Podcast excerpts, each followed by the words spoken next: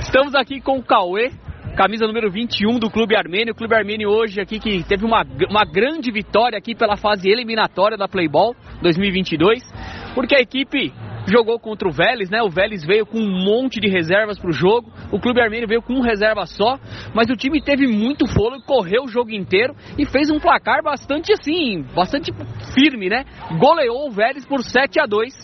E o no nosso amigo aqui, o Cauê, fez dois gols na partida, mas também fez dois grandes lances aqui que resultaram em gols e foi o melhor em quadra. Cauê, o que, que, você pode falar dessa vitória e da superação, né? Porque os caras vieram com um monte de reserva e vocês com um só. Cara, uma vitória muito importante. A gente conseguiu passar pelas oitavas de final aí. O time dos caras, a gente achou que a gente não ia ter fôlego suficiente, eles estavam com muitos, muitos jogadores no banco.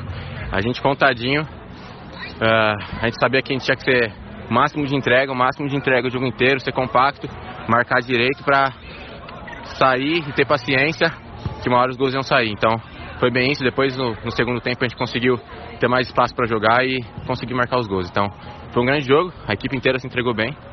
Então só, só agradecer e focar nessas oitavas aí, velho. Tentar ser campeão. Beleza, valeu! Bora, valeu.